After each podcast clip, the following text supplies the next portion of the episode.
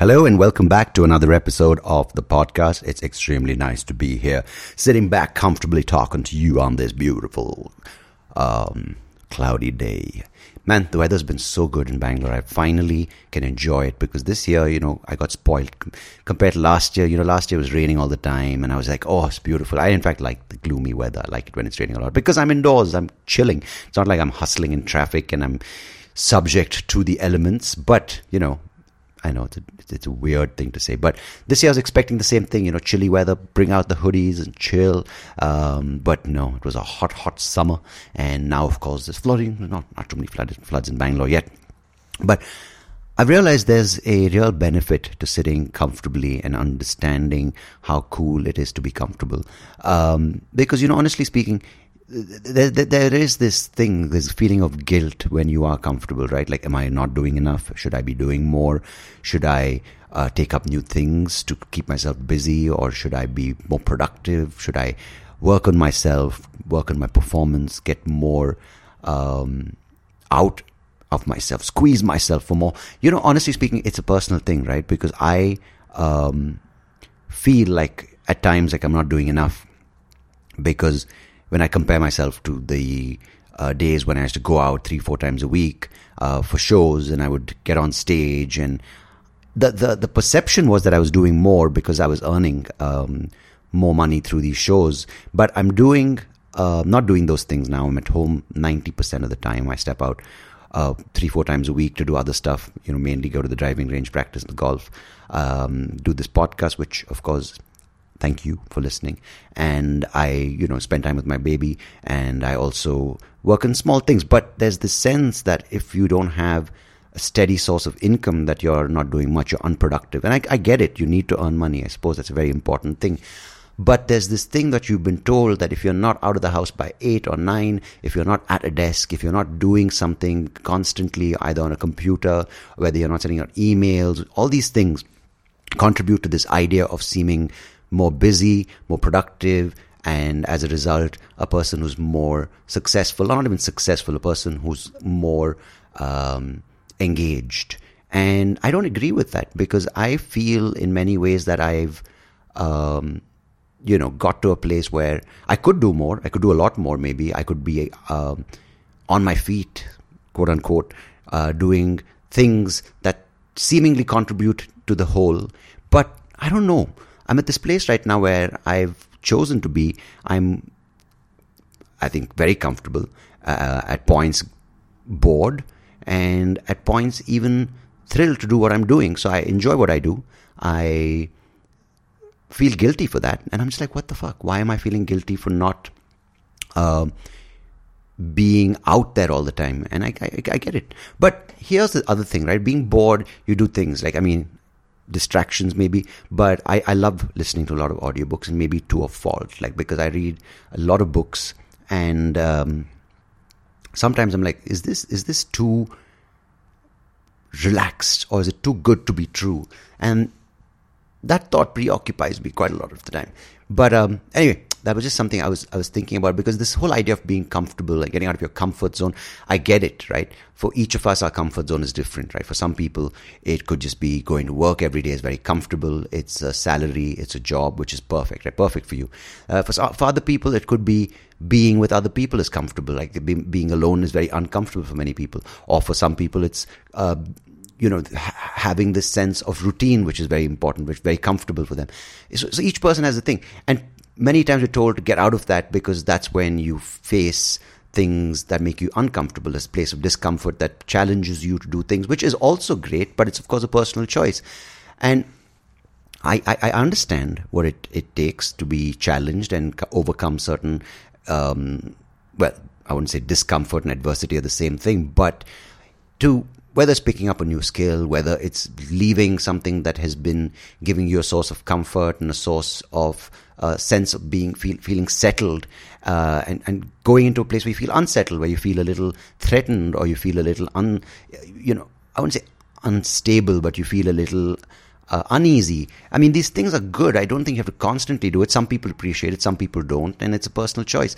But um, yeah, so for me, this book thing is great. I love reading books. And there are, the thing I wanted to actually talk to you about is this book uh, and maybe for you it's a series on Netflix or wherever you watch your series or like it could be even a podcast like you know you listen to these crime uh, podcasts which where you follow the thing from episode one to episode how many ever they do like serial or some many many like that nowadays.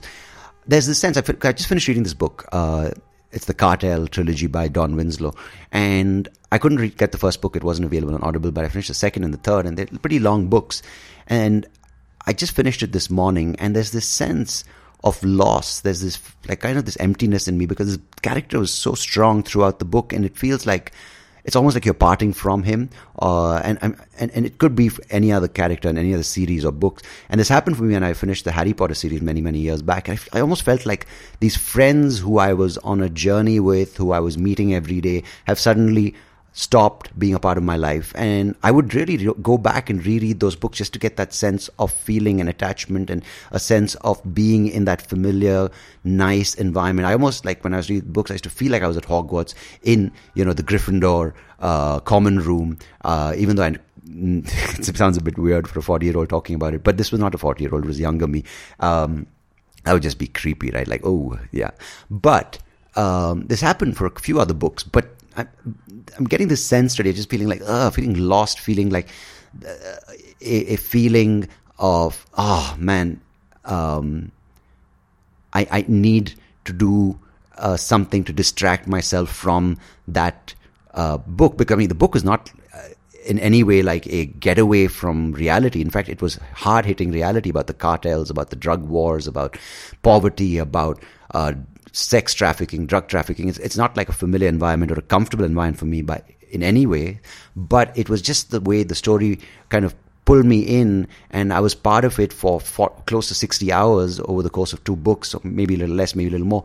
But it was so kind of pulled me in so far. In fact, there were moments um, over the course of the past week where I actually felt really down. I felt really dejected, you know, because by hearing all these issues of whether it's the African Americans or the, the, the, the, Mexicans or the, the Central American gangs and how the prison system is designed to screw these guys over or how some young people who get abused at home go on the streets, become junkies or whether it's these huge cartel kind of power shifts where you're just killing thousands of people and you're hanging these kids and families for vengeance it, it really weighed on my heart, not to sound like a romantic or a dramatic fuck, but it really made me feel really, really low at points. It really sort of brought me up when there was hope of kind of these, these good guys or even the justice being served.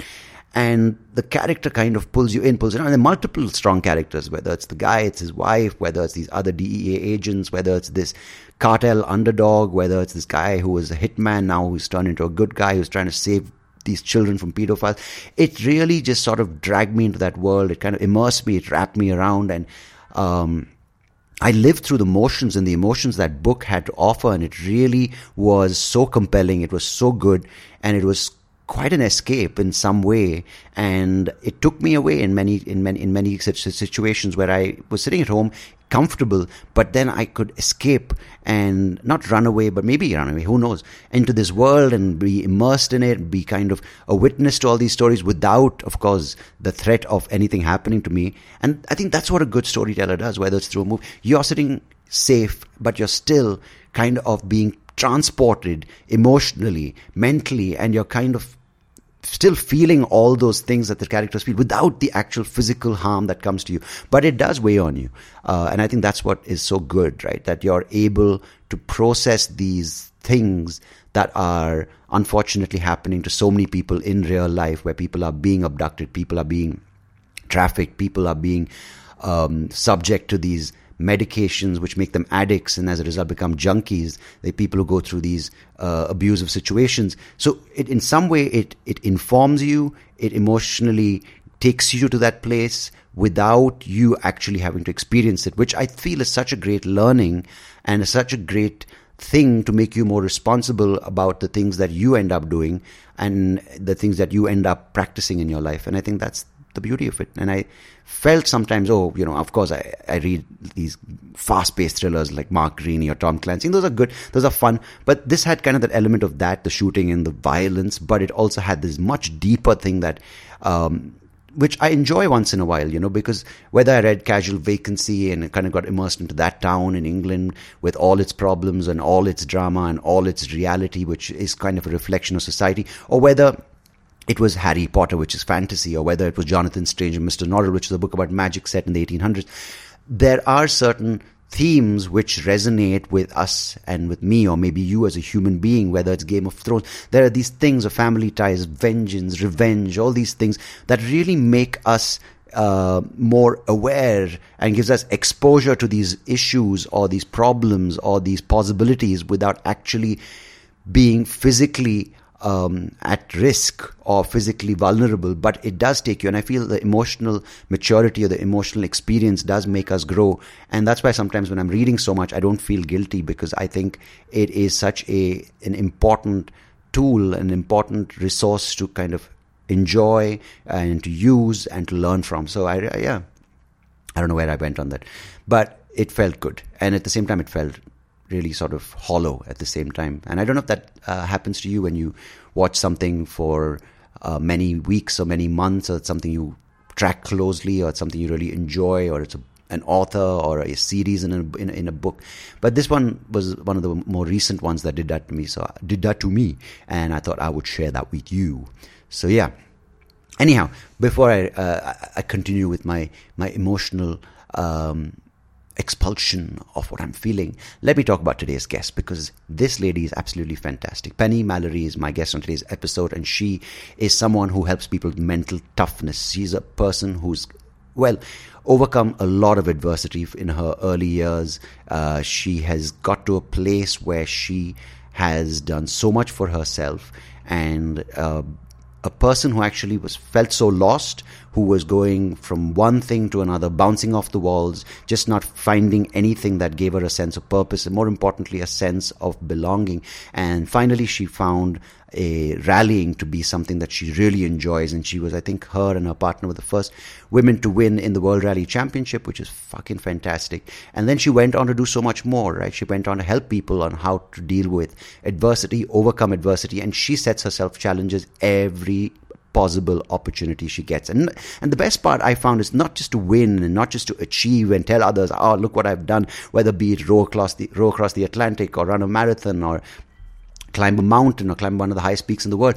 But what she told me, what is really, really lovely, is that she does it because she sets these challenges for herself, uh, for herself to understand what it takes to prepare for that challenge. Be it preparing for a marathon or climbing a peak, you have to do these things that are required for that task, required for that challenge, and just the, the, the process of understanding it, preparing for it. That's what gives her the joy, and more importantly, she says the learning that she can apply to her life, and then she can grow as a human being. And she's someone who really likes doing doing. And I'm sure if you're someone like that, or even if you're not someone who likes doing and someone who just likes being, you'll really appreciate her story, what she went through, what she's going through, and what she does for herself, and what she does to feel strong and grow every day. So, Penny, if you're listening, I really appreciate you joining me. And for all of you listening, thank you so much. I'm sure you'll have a lovely time listening to this conversation and come out on the other side feeling really, really good about Penny's story and maybe apply that to your life as well. Hey, who am I to say? It's your life, it's your choice, it's your decision.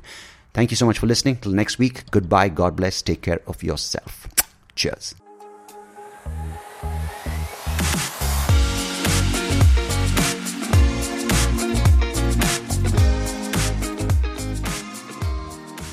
Penny Mallory, thank you so much for joining me on the podcast. It's a pleasure having you here today. Thank you for having me. It's lovely to be here. Thank you.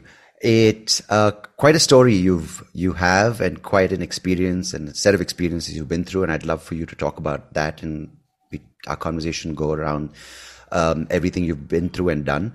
But I want to ask you something which I find increasingly um, more frequent in, in in our society today, and that's the word inspirational. Uh, it seems everyone wants to either inspire or be inspired and it seems that the uh, places that people seek inspiration are very, very, uh, very, I wouldn't say common, but they seem more and more that they're cropping up and everyone wants to inspire. And as a result, you have people kind of flocking to certain figures or certain stories more and more. Uh, but from your um, life experience and your journey so far, uh, what has been inspirational for you, and what do you um, consider inspiration as? Well, firstly, I think you're absolutely right. Um, lots of people jumping on the inspiration bandwagon, which I, I would hate to be considered part of. But I guess um, what inspires me, the, the, things that you wouldn't necessarily pay any attention to, mm-hmm. um, people who aren't famous, who achieve extraordinary things. And I meet these people every day um, the people that go under the radar, that pull mm. it out the bag every day, the people that bounce back from disaster and doom and gloom and misery and everything's against them and they just pull through. Th- those unheard of people are the ones that inspire me. Um, and and things like and it's going to sound really cheesy, but nature. I love gardening. I love running through the woods.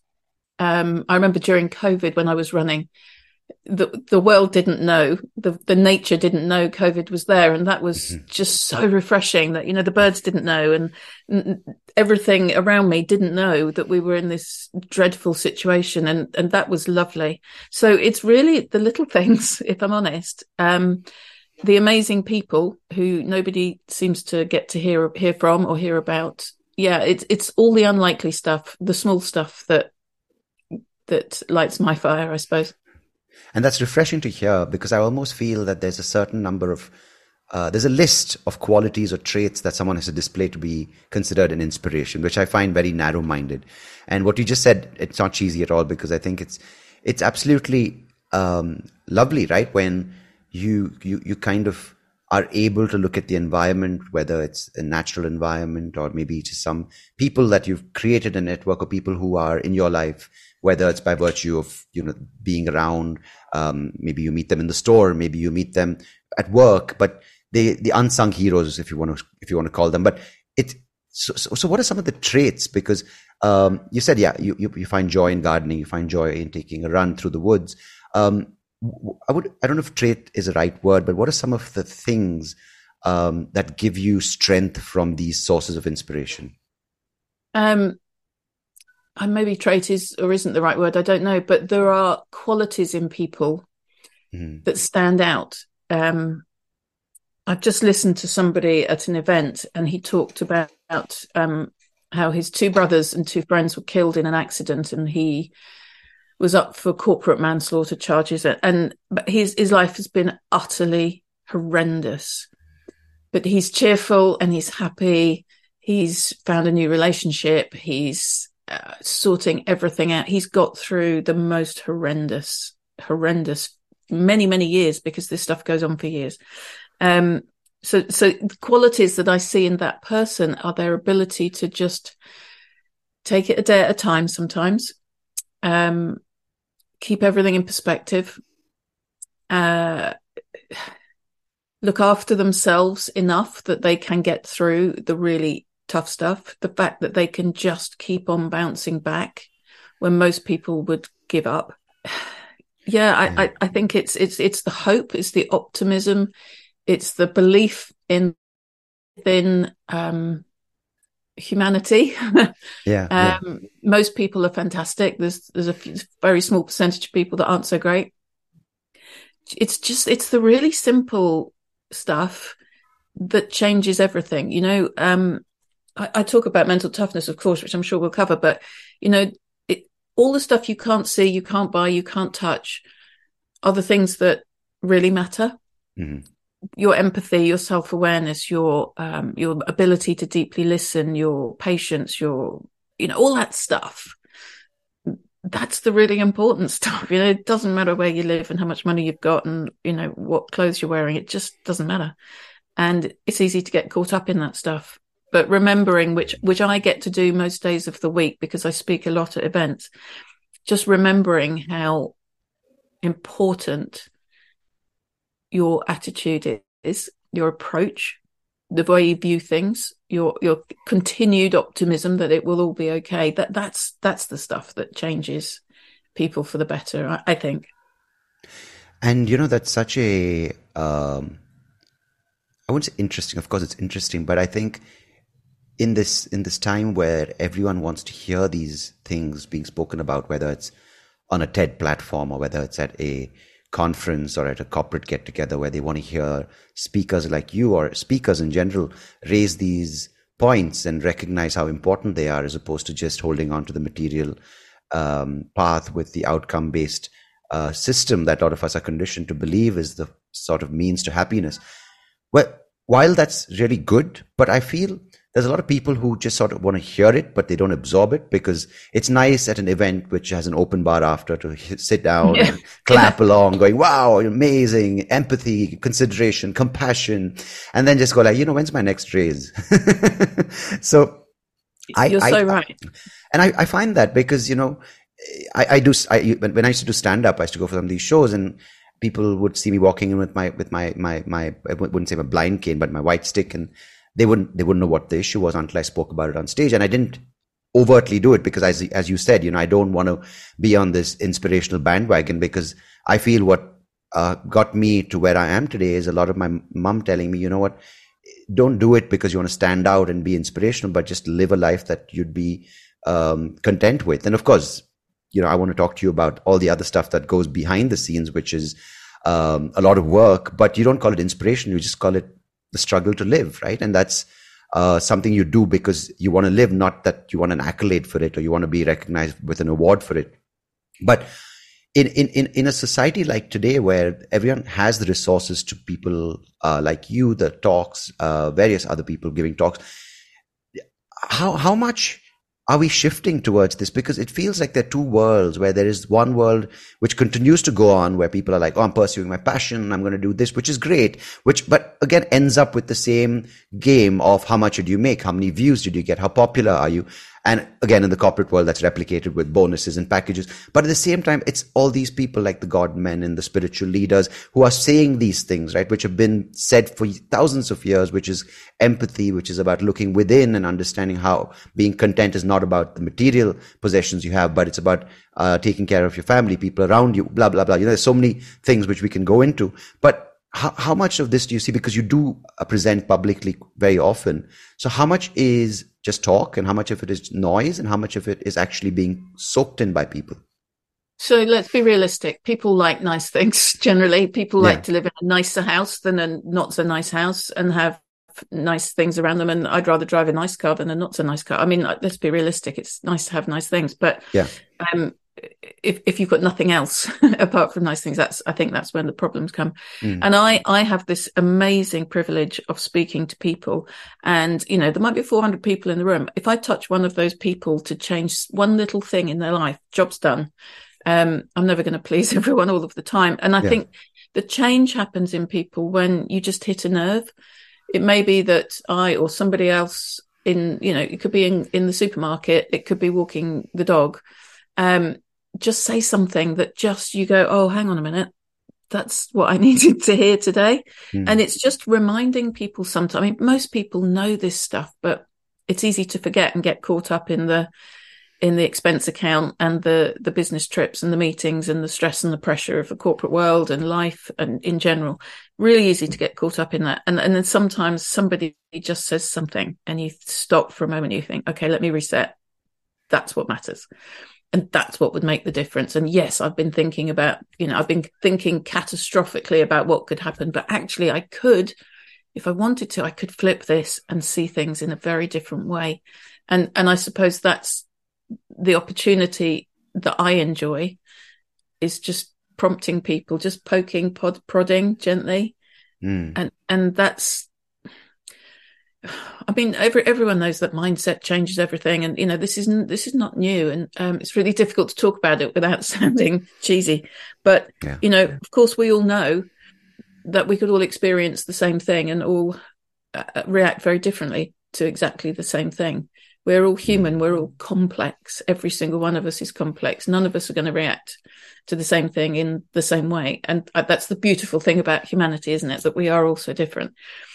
Um, so yeah just just just being able to, to touch people at the right point when they need to hear something to prompt them to do something they probably know but they've yeah. forgotten or, or, they just needed some some little push or prompt that's i think that's probably um the important thing for me um and and it might it won't be me on stage. It might be like I say, the shopkeeper or the the policeman or the the person serving the beer in the pub. It could be anywhere at any time. But it's lovely when you come across, you hear something or you read something and you think, oh, I needed that today.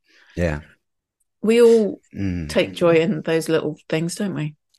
But uh, that's so special. At the same time, we're kind of sold that, and this is I totally, I, I totally in, I'm in agreement with you. Uh, but you know, you also kind of forget how important this is and how you need it, right? That, that another, a fellow human being recognizes you, um, either by just saying something kind or saying something that you forgot about yourself. Uh, yet we are constantly told, you know, until you have a footprint which is large enough, especially since both of us are in similar fields when it comes to public speaking and uh, talking, addressing groups. Um, I still used to find some of the most amazing connections when I used to do small comedy rooms, right? It didn't have to be the big festivals or the famous rooms or the um, big theaters, but could just be a Monday night in a small open mic, or uh, even when I do some talks or something. It could be that one person who's shy, but they make make it an effort to come and speak to you.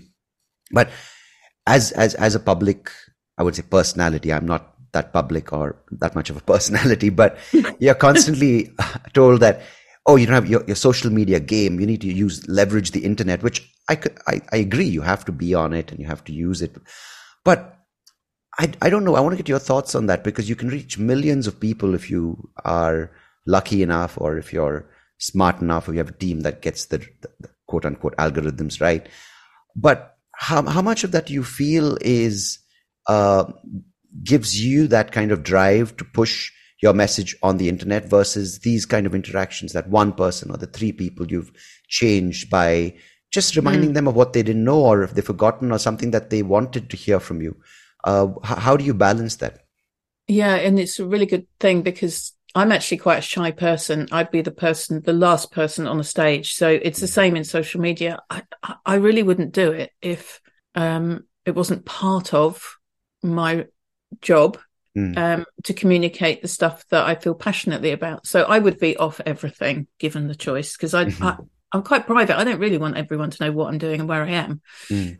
But I sort of have to put it out there to show that I practice what I preach. So um, I do a lot of physical exercise and training. Mm-hmm. And if you're going to trust me and believe me, you need to see that I'm doing it too. So I have to, I put stuff out there. Yeah. Um, and it's very easy to get caught up, isn't it, in social media and how many likes and shares and all that stuff. And it's yeah. so, t- I'm thankfully, thankfully, I'm old enough that it doesn't bother me one bit. But I know that for some people it takes over their life.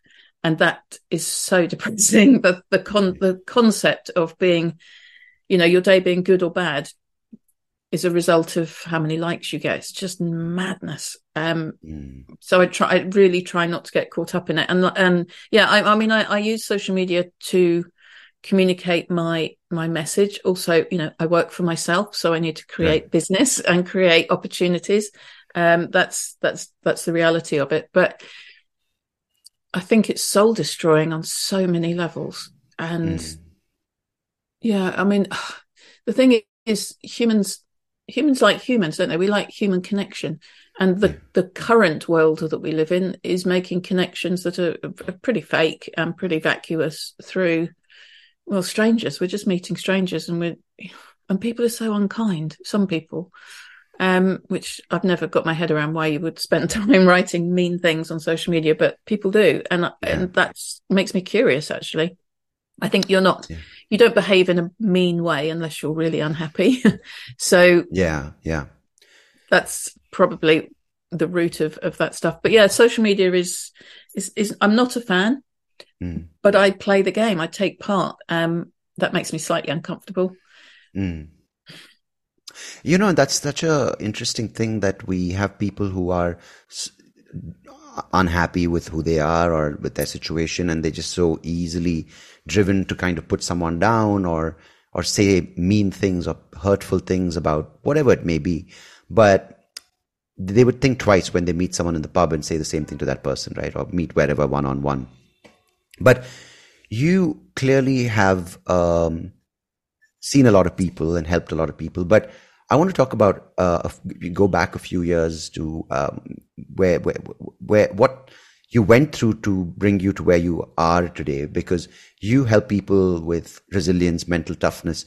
Um, so can you kind of paint a picture of, because I think this is exactly this, right? Like when you are uh, subject to the, to, to, to the, the, you know, the whims and the validation of strangers online, you clearly are um, setting yourself up for a lot of emotional damage if you're not yes. strong enough, you know, a lot yeah, of bashing. It's true. But, well, I mean, I, I, can set the scene of where I came from, but I must do it in the context of this is not an unusual story. Um, I, I meet people. I've just come back from a conference. I don't know, four or five people came up to me and said exactly that happened to me. So my mm. story isn't unusual. Um, I'm just stupid enough to stand on the stage and talk about it. But I, I came from, um, actually, if I'm honest, quite a white middle class privileged background. Mm. But my mom was um, very mentally ill and a, a chain smoking alcoholic, which is a really horrible mix. Mm. And she spent my childhood in psychiatric hospitals. And so I was sort of motherless. I, I, th- I remember from about seven, sort of, I was looking after her. And mm. that's a really ugly thing for a child to be caring for a parent. Yeah. yeah. Uh, it's so messed up. And it does, it sort of joins the dots for your future because you end up behaving in a way that you wouldn't had you been parented more normally. Um, so I left home at 14. I, I was really in a destructive cycle down. Um, yeah, I was in, I was really unhappy, really angry, really resentful. I just didn't have a normal family and I just desperately wanted to feel loved and get some attention. So anyway, I ran away at 14. I never went back.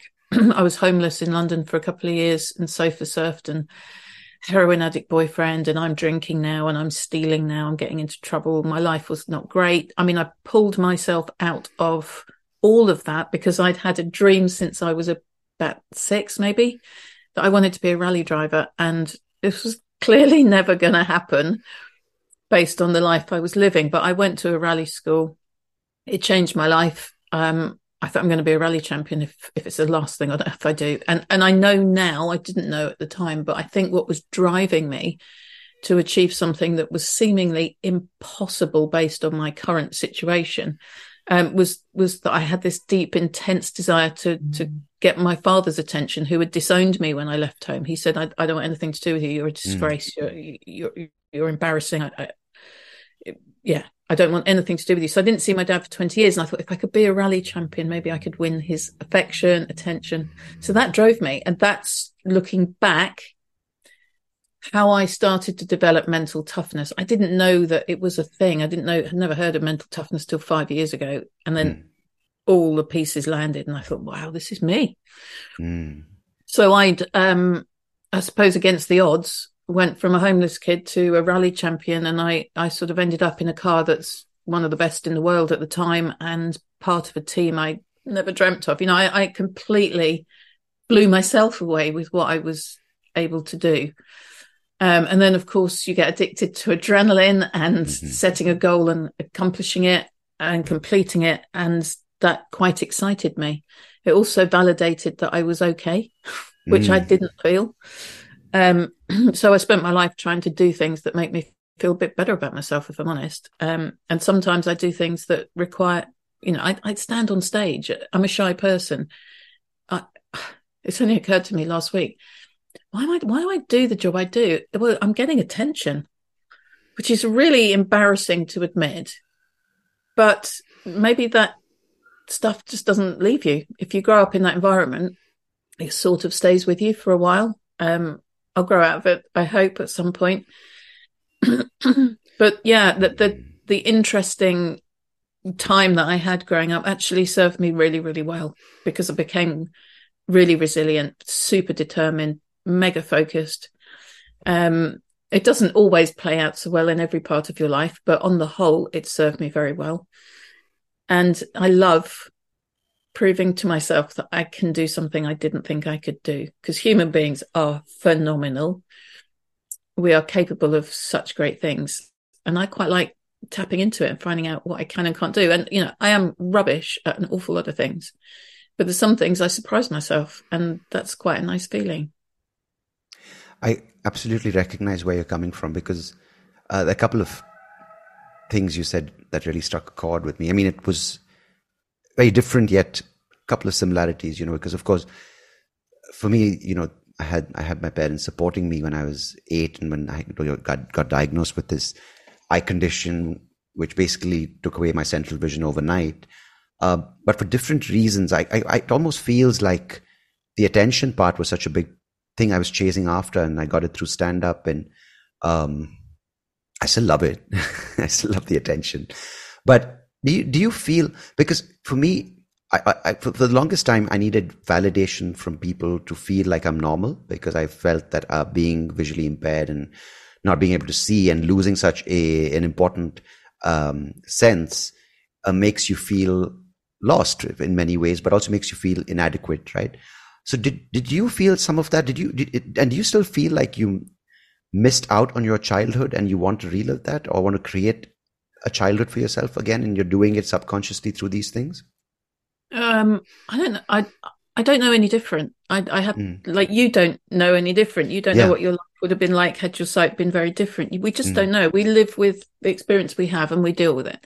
Yeah. Um, what I did have was the opportunity to raise two children. Um, and I was able to do it not in the way that I was raised. And mm. that was, you know, I didn't have any role model, but I certainly knew what, how I didn't want to do it. Yeah.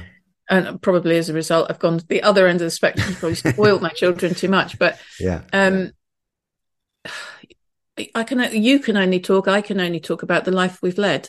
Yeah. I, I can't even begin to imagine how anything might have been. It's sort of pointless, isn't it?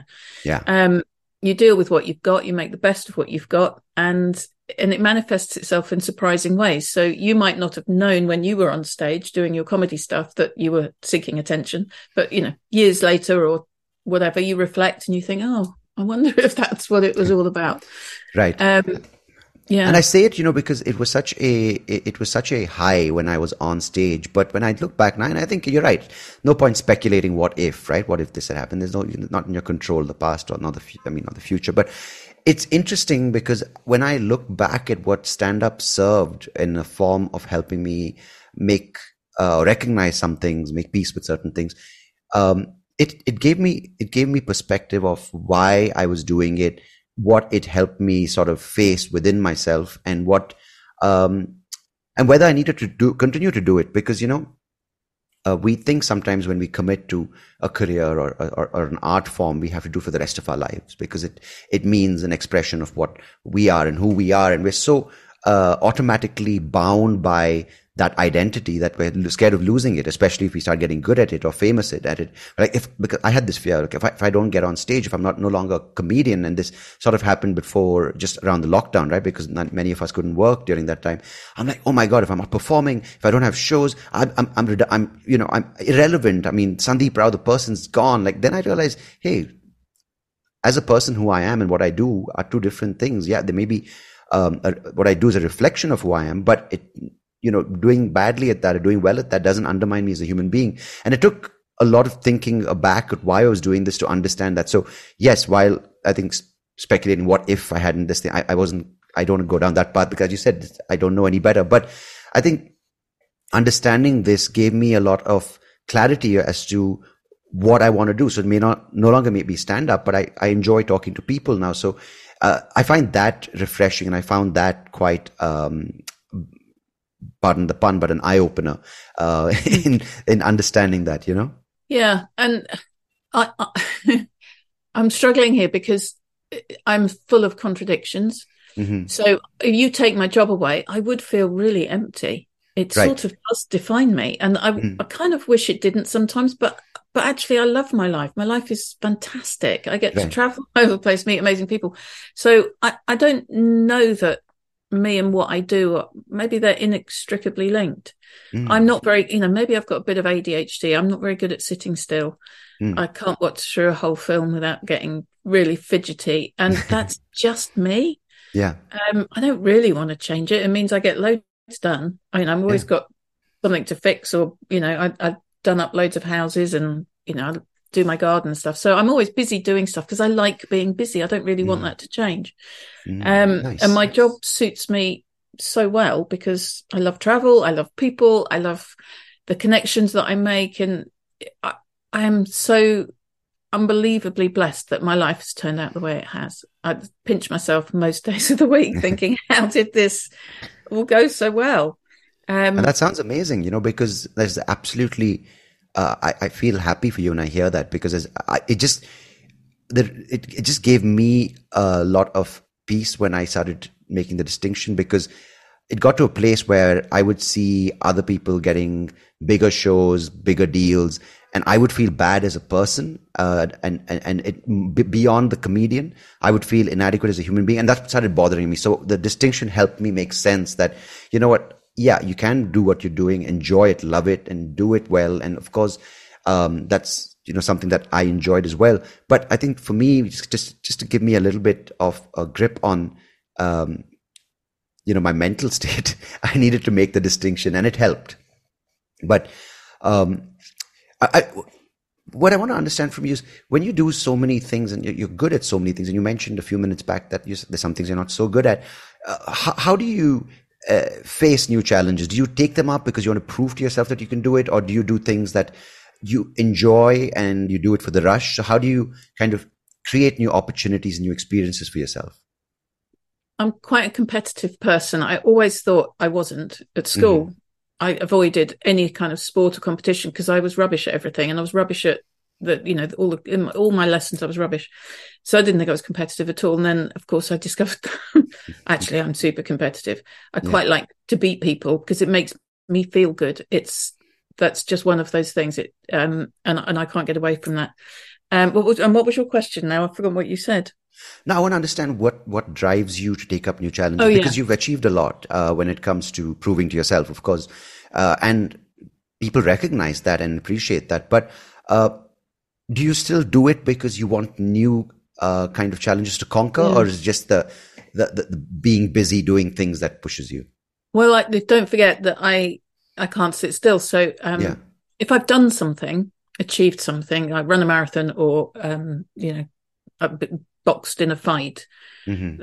I can't just sit down and go, oh, well, I'm on to the next thing. What could I do next? So I signed up to row the Atlantic last year, and wow, okay, um, you know that actually has fallen through, but it's something I still do. There's another challenge in, in the back of my mind. I'm trying to make happen. I just, just itchy to do exciting things. I just don't want to sit and watch telly for the rest of my life. I just enjoy, yeah, getting out there, testing myself. Doesn't matter if I'm rubbish. Mm. But I'll, whatever I'm doing, I'm going to meet new people. I'm going to go to a new place. I'm going to learn stuff I didn't know yesterday.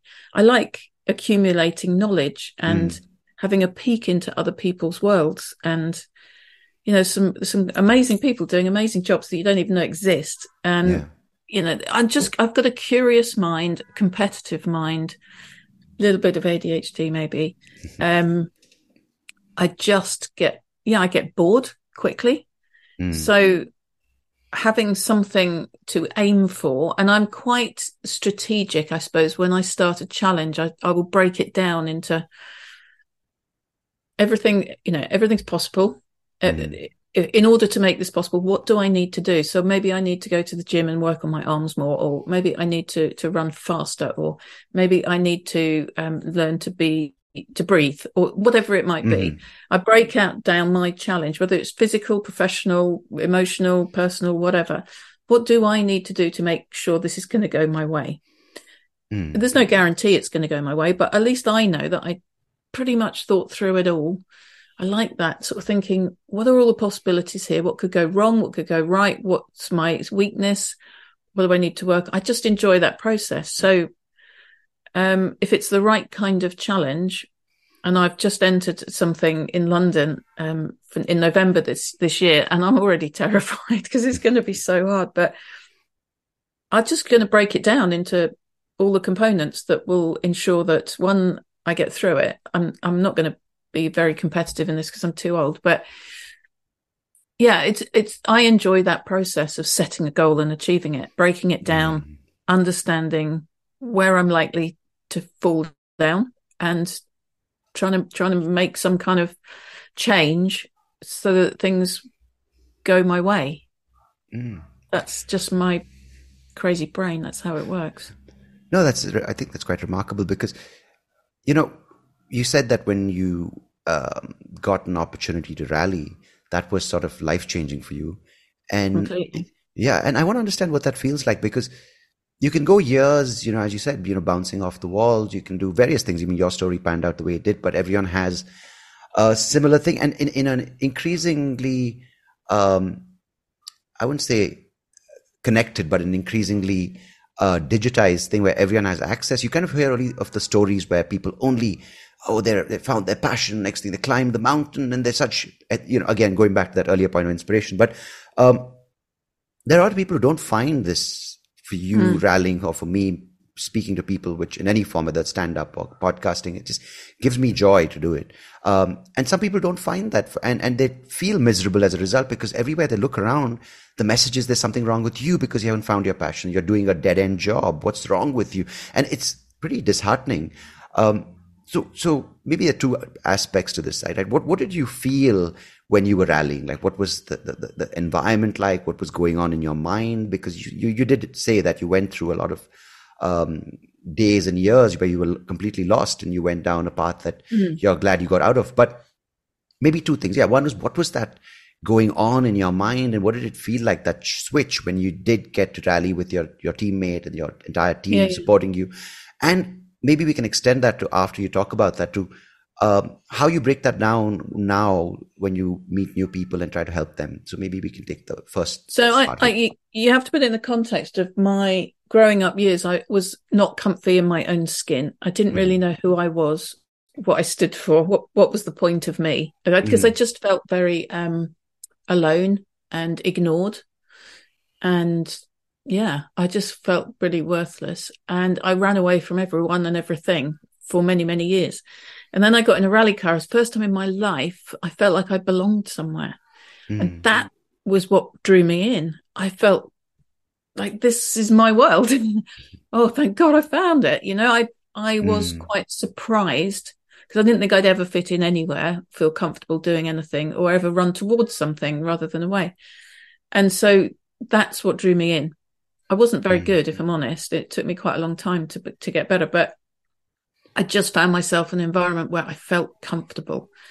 And I get quite distressed when I meet people who are so uncomfortable or unhappy that their lives have no purpose. That I mean, most people, I think, want a life that is purposeful, and that mm-hmm. could be on the on a big scale, you know, you could be president of the United States or you could be, you know, dog walking for a job. It doesn't matter. It doesn't matter what end of the spectrum. If if you find purpose in your day, you tend to work harder, you tend to bounce back quicker from setbacks. You have a reason. You have a point mm. to it all. And I think having a point is is pretty critical to our joy and happiness and function the people that that are purposeless, if that's a word. Mm. Sure. They do feel a bit lifeless and a bit kind of lost at sea, don't they? They're just, mm. it's as if, you know, I used to work in a prison and these are the people that spring to my mind who were, were looking down the barrel of 12 years in prison. Mm. You know, just how hopeless and depressing that must feel. I don't know. But then there was some guys who found a purpose in those 12 years. They studied, they took degrees, or they went and worked in the kitchens, became chefs. They still found a purpose, even in that though they were in the most desperate, awful situation. So for me, people reflecting on what drives, I call it your source of success. My source of success was to get my father's attention. For most of us, we have something running deeply underneath us, through us, that drives us on and gives us the mental toughness we need to get through the adversity that we will all inevitably face every day. So, life being purposeful to me is the secret mm. to happiness. um, and it doesn't have to be a big purpose at all. But yeah, the, the guys you described, the people you described that are sort of um, sad, pessimistic, sort of dead inside. Mm. I, th- I think it's because they they haven't found their purpose or considered that they're worthy of one. I don't know, but Um, I, I, that's my take on it. I don't know if I'm right, but that's that's how I view it. You know, when you were talking about what you just did, it um, made me want to ask you: Is there a sense that things have gotten too comfortable for too many people? Because it, and, and I'm not, of course, making a blanket statement. There's a lot of, you know, tough uh, situations for people right now in the world, but I feel I, I agree with you. You know that when when uh, like for you, for, for, for, example, in your case, you, you were dealt certain cards by life which were not easy, and you were forced to do things that you didn't plan to do, of course. And I don't think anyone who wants to grow up has that plan for them. But life gave you what what it gave you, and you, as a result, are where you are because of certain things that happened and didn't happen. But what I'm seeing is this idea of being thrown into the deep end, if you want to call it, or or being um, forced to face your life, gives you this sense of either. I mean, it can go either way, right? You could either uh, it could, could, could have gone completely differently if you didn't find the, the purpose in rallying, but you did. Um, but I, I, don't know. I, I sense that if things are comfortable and they're easy, I wouldn't say easy in the conventional way, but if you get a job, you get money, you get, and, mm. and you go down that path, I don't know if you're forced to face the situations which can actually make you find your purpose and live uh, or not, you know, because other, other side of the coin is that you can just totally, you know, be faced with these, us to confront these demons, if you want to call it, and not make it. And there are a lot of people who do that, but there are a lot of people like you who do face your, um, the circumstances that you're dealt with and get to where you are today. So, um, I don't know. This is an observation, not so much as a question, but yeah, I, I sense now more and more people being comfortable sitting behind their computers, uh, who are unhappy. I don't know, uh, haven't found their purpose, and as a result, uh, look at people who who who do uh, enjoy uh, whatever they're doing. Maybe, as you said, a dog walk or the president, and they find that extremely uncomfortable and they find that extremely unfair and they want to get upset and offended by it. They, mm. they, they, look at me, I'm the victim. And, and I see more of that happening, right? There are so many earlier, a victim is someone who's been wronged and who's been discriminated against, who's been hurt. But now a victim is someone who doesn't get enough you know, quote unquote attention. yeah, yeah, yeah. I mean, I think, I think if we're honest, most people probably seek safety, comfort, a safe, comfortable life that's predictable. Yeah. I know that if I do this, this this will happen. That makes makes me comfortable. I don't really want to get out my comfort zone. I don't really want to stretch myself. I don't really want to find out what i'm capable of. I just quite like easy. I quite like comfortable. And i think that would be from that's probably a, a, applicable to most people maybe. Yeah. Um because it's easy. Yeah. I, i'm quite comfortable with not easy. I quite like stretching myself. I quite like getting out of my comfort zone. I quite like finding out what I'm capable of. I thought everyone was like that all my life, and then I realized actually they're not. People mm. people will create as comfortable an environment as they possibly can, because then they can predict the outcomes of their days. It means le- perhaps less stress, perhaps less pressure. If I know that if I keep on doing this today, this will probably happen tomorrow, and I'm quite happy with that. I don't want more than that. I'd rather so you or I, you know, you you you go on stage as a comedian, you're putting yourself in the lion's den. It, it could go horribly wrong, and you've probably had events that died a death. Oh, yeah, um, more, and more that's the, price. that's the price you pay for putting yourself out there, and most people don't don't like that. They don't want to go there. Mm. So you know, I can do my nine to five, and I can earn so much per hour, and I know that I can afford that, and I can, can't afford that, and that's that's fine for me. I that, that I just want to push myself a bit more than that. I I'm not the easy breezy, you know, comfortable person. I enjoy getting out there and I'm really no problem with with failing at all. Mm. It's just take it in stride. You know, you always learn something. You know, they say there's no such thing as failure, just just a lesson. Um so I'm I'm quite comfortable with that. And you know, even if I can encourage somebody to push themselves an inch, yeah, you know, it doesn't have to be a mile. They they'll probably get some sense of satisfaction from realizing that they're more capable than they thought, uh, yeah. surprising themselves. it's a nice feeling when you think, wow, wow, did I do that? Yeah. I'm amazing. um, and it could be the smallest thing. So yeah, I think I, I like uncomfortable. I right. suspect most people don't. Interesting. Because you know the, you're right. The stage shows it, it does cause some you know stress or anxiety when you're like I, you don't know how the outcome is going to be because yeah. it, it could be a perfect set, but the audience just doesn't get you. They don't like the performer you are or the things you're saying, and it just doesn't work. There's so many moving parts. But yeah, while that did create some form of anxiety for me, I'm now at home. I don't do as many stage shows. I haven't done a stage show in a long time. And you know what happens as a result when you're comfortable? There are different things that stress you out. And it, it, see, you know, earlier it was like, oh, I have to catch a flight. I have to go to this city. I don't know where the crowd is. I don't know if who'll be, someone will be able to help me at the airport. I don't know if someone will help me from the airport to the hotel. Who'll help me get to the venue? I mean, these are real concerns, but you know, not, and then you have to worry about how the set is. Am I prepared enough? Will my jokes land? So it, it it's a different list of things. But now I'm like mainly at home with my one year old and I'm just like, life's good, but then you find the small things to start making you anxious and stressing you out. You start making what if, right? Will I be a good father when she's older? And, and I'm just like, hmm. So irrespective of where you are, and if you're content, see, I, have chosen to be in this place right now, so I may, I, I really enjoy it. Even though some moments, you know, I'm like, what are you doing with yourself? You're sitting at home, you're 40, you should be doing more.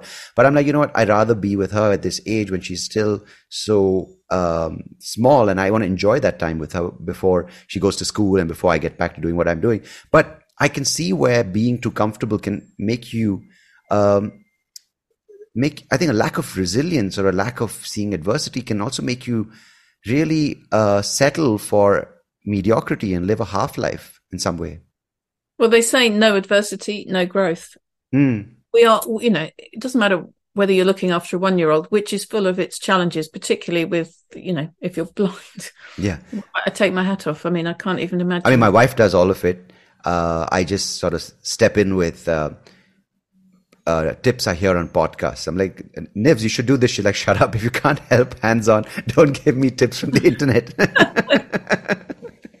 well, it, it's, it's phenomenal, but you know, no adversity, no growth. We are all faced with challenges every single day. Yours mm. will be mm. different to mine, but yeah. they're not going away anytime soon. You know, it, it's, we're going to be faced with challenges till the day we, we die.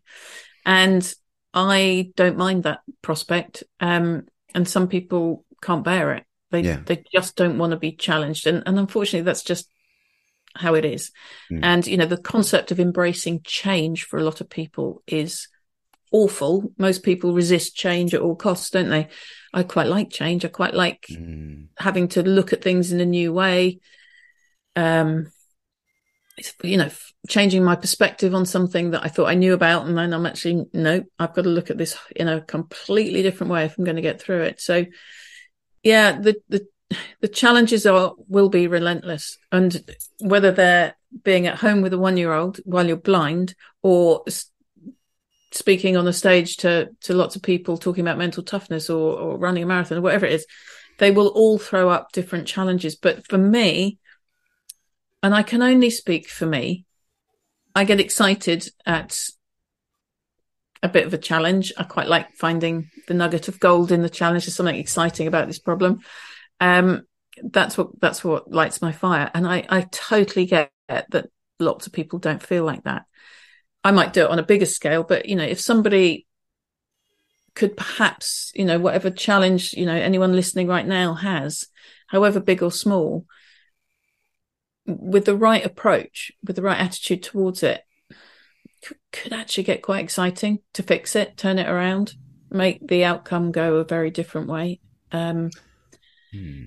That's that's what pleases me, what thrills me when I see people, the most unlikely people sometimes, take something that could knock them down and they flip it around and they can just sort of bounce back into the fight. I, I just think human beings are amazing, and I, I, just don't like seeing amazingness wasted.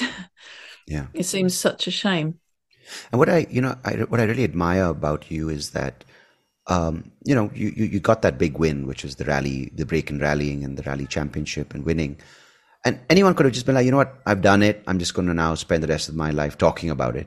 Uh, because it's it's good to do that, right? Relive those experiences and go around on tours talking about it. But you don't stop there, right? What, what I, you you don't, you know, and it's so easy to just be comfortable in that victory, but you what what I admire these two things about change and challenges is it's not easy, as you said, but it's what um, I really respect because you're willing to let go of a success and enter a new thing which might not be the same success, maybe not even as much a success, may not even be a success, might be an absolute failure, maybe um, set you back, but you don't see it as a set set you back moment where you're going back to a certain version. So, first of all, I really respect that, and I want to understand.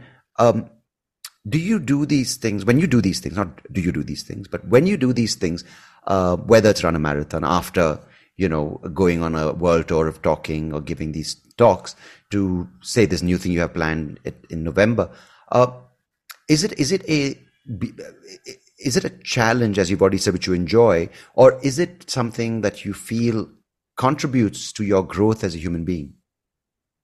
Well, it has to contribute to my growth because by trying something new, I'll learn something new. That's me growing. Right. so it, it's inevitable.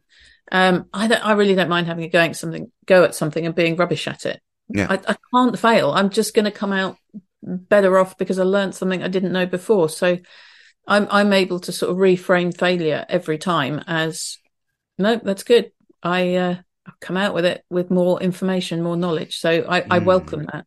Um, I'm also you know, I think I got a little bit addi- addicted to adrenaline. when I was driving, it was such an exciting, oh, I can't even begin to describe how exciting for me. And mm. then to walk away from that, you know, and a lot of sports people find this, you know, when their sporting world ends, their life seems to end and it's devastating for, yeah. for sports people. But I went straight from driving into TV, and that was high adrenaline for me. And then when the TV finished, I'm speaking or I'm boxing or climbing mountains or whatever. There's always, I'm always chasing a little bit of an adrenaline rush, I think. I'm not sure how healthy that is, but it's me. Um, mm. And that's not going away yet. I'm not, and I guess it will do one day, but mm. it's not yet. but, but I read about your rally thing. It really got me excited because, um, believe it or not, but I love um, cars. I'm, in fact, trying to push it away because it, at one point it got to such a problem where I would feel so crap about myself because I was like, the only thing I wanted to do was drive. Um, and it really bothered me growing up. And I just, I, I, don't know what it was, right? It wasn't like a competitive rallying or competitive uh, motorsports, but it's just that I wanted, I think I wanted the power that um, car or a bike will give, and more a car than a bike for me, is that power of independence, right? Like you feel like doing something, you can get in a car and you can go somewhere. And I never felt that uh, because I always needed to ask someone, and it was great. I had the opportunity of asking a person at home to drive me around, or a friend would help me. But there's some sense of power that comes with and freedom that comes with mobility in, in, in, in a vehicle, right? And of course, then you add it to the competitive sport or motorsports. It's just mind blowing. And, um, I, yeah, I, I, mean, I've done some stupid shit, which I shouldn't have done, which was like try to rally on our, uh, streets in our neighborhood and crash the car a couple of times. It was a small 800cc Suzuki, uh, four wheeler car. And fortunately, no one got hurt, but, um, yeah, so then, you know, the strange thing is when, when, in 2014, I wanted to buy my wife a car and this is just before we got married. And I ended up buying her a Fiat Abarth. I'm sure you've heard of the Abarth racing thing in rallying. And I was just so proud. I was like, oh, I've got my uh, wife a quote unquote rally car, which we can't really use. But it's just, I, I, I love the idea of motorsports. And, uh, you know, now I just kind of respect it for what it is and the people who do it and the people who are competitive in it. But um, I'm glad, you know, that I went through that because it was a borderline obsession and I would watch every Formula One race. This when Michael Schumacher was big with those days. And I even would watch, um, these demo rally races that would come to Bangalore in this open field where we had the, you know, the Indian rally teams like show, demonstrate their cars. And, uh, it was, it was brilliant. But the reason for me why driving was so important and was so held this kind of awe and appeal was because of this idea of freedom. And it's I love hearing it through your story as well. It's just it's so amazing that uh, a sport can do that to for a human being. You know, the, there is nothing quite like passing your driving test yeah. and driving away from the test center going, I'm free. Yeah. I've con- you know, you that you're absolutely right. That sense of freedom and mobility. I can go anywhere. Yeah. On my terms. And I remember that sense of freedom. So I remember the, the like it was yesterday, the day I passed my test. Um, and of course, then that, that accelerated through driving, and then it all gets into another level of excitement, of course. Um, but I, it's funny, I, I used to teach rally driving, and one of the exercises we did was blind driving. Hmm. And it was an exercise to build trust. So we, it was a, it was a team building thing. And some, the driver would be blindfolded, or in your case, blind. Yeah, And just just it was- it. just folded. Um, just, just the job of the the passenger or the co-driver to describe um, the road, Mm. and the it, it was an exercise to build trust. Mm. And tr- and as you can imagine, in a car, that's quite a big ask because the accident can be big. Um, it's all slow, slow speed stuff, I have to say, but it's an amazing exercise because you know, take away your vision in a car, and you, that's quite a challenge. Yeah. Um, and you are entirely reliant on on the trust that you have with the person communicating with you, and then you discover Mm. what a rubbish communicator you are, and how you've got to take on a very, very different approach to communicate in a way that's helpful to that person. So, um, yeah, I, I totally get what you're saying about about the excitement that comes with driving and the freedom, the sense of freedom. Yeah, I'm pretty excited. I think by 2030, you might hear my name in the World Rally Championship with self-driving re- cars. you reckon? You reckon? Self-driving cars. I won't be driving. We'll see. Have a Tesla drive me around the circuit. No, but I totally uh, love the idea of a sport because you know, uh, for the longest time I played uh, when I was young. I used to play golf, um, but I never admitted that I'm coming from a place where I couldn't see because I have peripheral vision. So I used to try to manage somehow. But uh, last two years back, I got back uh, into the game because we're trying to introduce blind golf in India, and of course, blind golf has various levels of vision. Someone who's got legal blindness, someone like me who's um, you got no central vision to someone who's completely blind. And when I play it now with this new approach, which is okay, I'm not going to see the ball, I'm going to feel how my swing and my body are in space and try to understand it, which comes with so many bad sessions at the range where I'm just gouged out earth and people are coming with seeds behind me trying to plant new forests. But it, it's just once you do get an understanding, it's, it's, it's exactly what you just said. It's not about failing, but it's about learning something new about yourself, about the Yes. environment, about people. And I love it. And that's why it struck such a chord with me when you spoke about it and that. And there are days where you're just like, oh, I hate the game.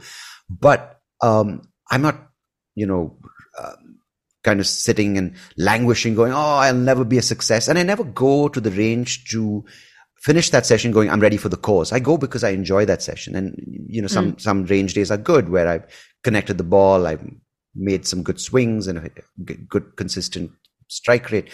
But then there are some days where it's just horrible, but I still go back. And I think that's something that I recognize in what you just said. It's, it's about doing it because it gives the, the, the act of doing gives you a sense of joy and uh, a sense of learning as opposed to the outcome of that doing. Yeah, absolutely. And of course, take away your vision and every other sense gets heightened. Mm. And, you know, if, if I, if I'm, if I, I'm rubbish at golf, but if I was doing a golf swing and I, you took my vision away, I'd be concentrating much more on my posture, which is Mm. probably what you should do with vision. So in some ways, it might really aid your golfing swing in this instance, um, because your, your senses are, uh, your attention is going to other stuff that's important and what you can see might be a distraction in a sense to to your technique Yeah. so it's it doesn't surprise me to hear what you're saying um uh, yeah and I, I didn't realize you had some peripheral vision so that's i'm, I'm very happy to hear that Yeah, yeah, no, no. something And, and that's a strange thing, you know. I've always been interested with my uh, with- my uh, condition, which is uh, not a condition like oh, it's a condition, but um, I meet people who are completely blind who've got ninth n- level nine piano training. They, they've done swimming, and I have another friend who's got a similar eye condition to me, but he lost um, a lot more of his central vision later on in life, and he does scuba diving. I, I, I, the idea of being underwater with a, with a pipe in my mouth and a tank on me terrifies No, me because me I watched. Jaws. Yeah. yeah, I watched Jaws when I was 10 and no, I'm not getting into a pool with that tank on, you know? Uh, But, and that, that's something which you just said, which is also what I'm trying to get to is you can have 10 people who are different levels of visual impairment or any kind of disability lined up. But you can't take away each person's story because each person has something that drives them, which is different. And I feel what's happening today is that you take those people and say the disabled community is inspiring. And I find that very wrong because you're minimizing each individual's potential and each individual's capacity yeah. to live. And you're making it into one box of a disability, which takes away so much of humanity, right? I couldn't agree with you more. I mean, I'm not disabled, so I can't speak on behalf of. It could be anything, right? It could be any but, any but, group. But you're but you're absolutely right. You know, when I was competing, for example, I, you know, I was one girl in hundreds of men. Yeah. I think It was never about gender. I just want to beat everyone. It's not. I don't give me special treatment. I don't want to. I don't want anything to be different. I just want to. I just want to beat everyone. Don't care yeah. where they're coming from. So that kind of diversity thing can be um, can sometimes be almost better when it's stripped away. Yeah. And the well, how do you deal with that? Because you are a woman, and you know, I, and I salute you not just for the fact that you're a woman who did a men's sport and did really well at it, but just for the individual you are and the human being you are. And, but what do you make of this conversation? Well, everyone's like. Is, this is dangerous territory because I'm not going to say what most people would want me to say or expect me to say, which is, I'm I'm not I'm not somebody who bangs on the woman drum. Um, yeah. you know, am I a feminist? No, I'm an equalist. I just, I know there's no such word as equal, but I just, I'm so black and white about this stuff. You know, whoever you are, whatever you are, cool. One, I'm not like you. You're not like me. That's cool. That's absolutely fine. Let's celebrate our differences, but let's all then um, work with what we've got. And you know, I, I, can't tell you how many times I go to events and the the the diversity issues, you know, being talked about everywhere. I'm like, well, why mm. are you hmm. having a women's networking event if you're banging on about diversity? This just doesn't make any sense to me. well, let's be diverse or yeah. not. Yeah. What, you know, there's so many contradictions going on out there. So I'm just in, you know, everyone up for everything. And, you know, we can, we could focus too much on, on, on small groups of people or bigger groups of people, but actually we could just celebrate everyone for who they are, just make yeah. it easier on ourselves, you know? And I feel this is a way of pointing the finger at someone when you say, "Oh, you know, you might Sandeep talk about um, why you you know you just go ahead and do it because you have the support system, you have the privilege." And I'm like, I do, but I just choose to, right? I mean, it's almost like there are certain things that are demonized because it doesn't suit them, but there's a certain stereotype of a group that if it doesn't agree with that person, and I mean that person being whoever these people are who are kind of up in arms about the injustice and the patriarchy, whatever it may be, it's it's almost like they have a place for each group, and if that group steps out or an individual in that group steps out of line from that thing they've created, they need to be cancelled. They need to be uh, put back in their place. They need to be you know they need to be spoken to sternly and i find that absolutely yeah. ridiculous this, is, it, this and this is this is a conversation that probably more people would like to have but everyone's too scared to right now i'm too scared to because i don't know the backlash. If i say the wrong thing and I i'm not out to upset anyone. I'm not out to um, insult anyone or offend anyone. Absolutely not. Yeah. But some people get easily offended these days. And that to me is a problem because as ricky gervais i heard saying the other day you know that's you can it's okay for you to say how you feel but i you don't have you don't have to tell me what i can and can't say but it's okay for you to feel insulted or feel offended. That's yeah. fine yeah. But i wasn't out to offend you. Um that was that's that would never be my my aim. So it's it's a really difficult conversation to have right now. And yeah. most people aren't. i asked you that uh, not to put you on the spot or to cut this clip and make it clickbaity and none of that uh, because I believe this kind of con- conversation and context and drawn out and with the background of who you are and me sharing my side of the story just is what needs to be done, right? Because you're not sitting on this podcast with any, um, you know, raising or bearing any flag saying this is a group I represent, but it's your story. And I, and, and that's, and again, I, am going to say it, I, I really admire it because you're not focusing on the wins, you're not focusing the outcome, but you're focusing on what gives you a sense of joy and what pushes you and what and and and that's what I really enjoy listening to, right? Is when someone says, you know, this is the life I've been given, this is what I made of it, and this is what continues to make help me make sense of it and gives me uh, as you said, purpose to go forward because there's no point you trying to live someone else's life. There's no point you mm. apologizing for what you've done. And there's no point you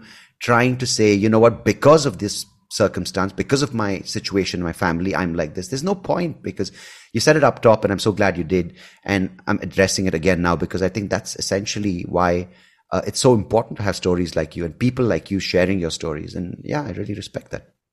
We've all, we know everyone's given a, a difficult hand in life. Everyone.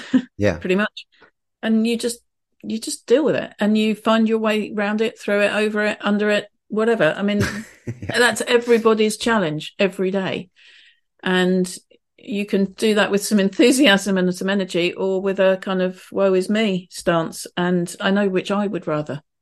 Yeah. And I think you're doing it just by example. And uh, Penny, I want to ask you before we wind up. So you, you said you have two children. Um, so what is their, I wouldn't say perspective, but when they see you doing this, um, how do they, what, what do they take away from it? What, what's your influence on them? Because it must be quite amazing having a mother who's constantly pushing herself in whatever space, right? And not pushing to be recognized for it, but pushing because she does it, and that's what gives her a sense. They might, they might not say it's amazing having a mum like me. Okay, now I, I want to answer what. Yeah, I, yeah. I don't know what you'd have to ask them, but my mm. my what I see, and this might not be what they would say, but um, my youngest daughter is an extraordinarily successful artist, um, and is has the most fantastic work ethic, and she's got that from me, which I'm really proud of. She she doesn't like to stop working. She works early in the morning till late at night. She works all weekend. She's just really really passionate about what she does, and I've sort of drummed into her uh, certain things, and I'm now seeing them play out, which is just wonderful.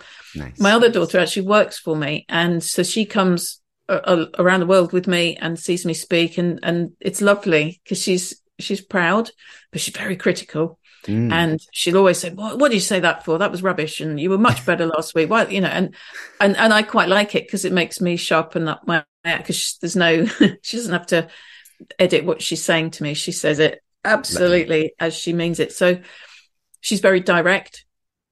Um, and her confidence has grown and she's meeting people that she would never dream of meeting or in an ordinarily, you know, in another life. So I see all different characters, and of course, two children from the same house, very different, mm. and that's not unusual. I see qualities in them that I'm super, super proud of, and you know, I didn't have, like I said, I didn't have a role model as a mother. I had to just sort of blag it and work yeah. it out. I went, and I've made some massive errors, as I'm sure every parent out there would agree. They they have to trial and error, but ultimately they're their own people. I, I can only influence them to a degree, and then the rest of it is bless them them creating their life, which is beautiful to see.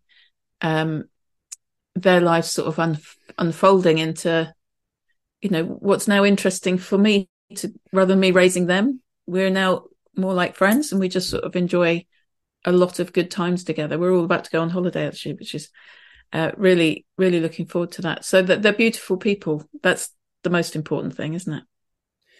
Yeah, no, I think it's it's really really nice to hear that. And uh, Penny, I think it's been it's been eye opening. It's been heartwarming. It's also been like a lot of things, as I told you, have struck a chord with me and therapeutic. Uh, therapeutic. It's been lovely. No, I really enjoyed this conversation, and I think um, you know, it's, it's, it's, I'm so glad you um, agreed to do this. But uh, all the best going forward for yourself, thank and you. you know, good and luck. You. For, thank you, and and I hope you have a good holiday and best wishes to your family and thanks again for being with, with me here today.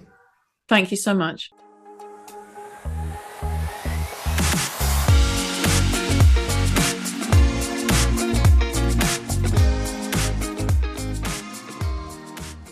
Hey, thank you so much for listening to this episode. If you liked what you heard, please do check out the other episodes on YouTube or wherever you get your podcast. And I would much appreciate it if you could like the video, share it with people who you think might enjoy it.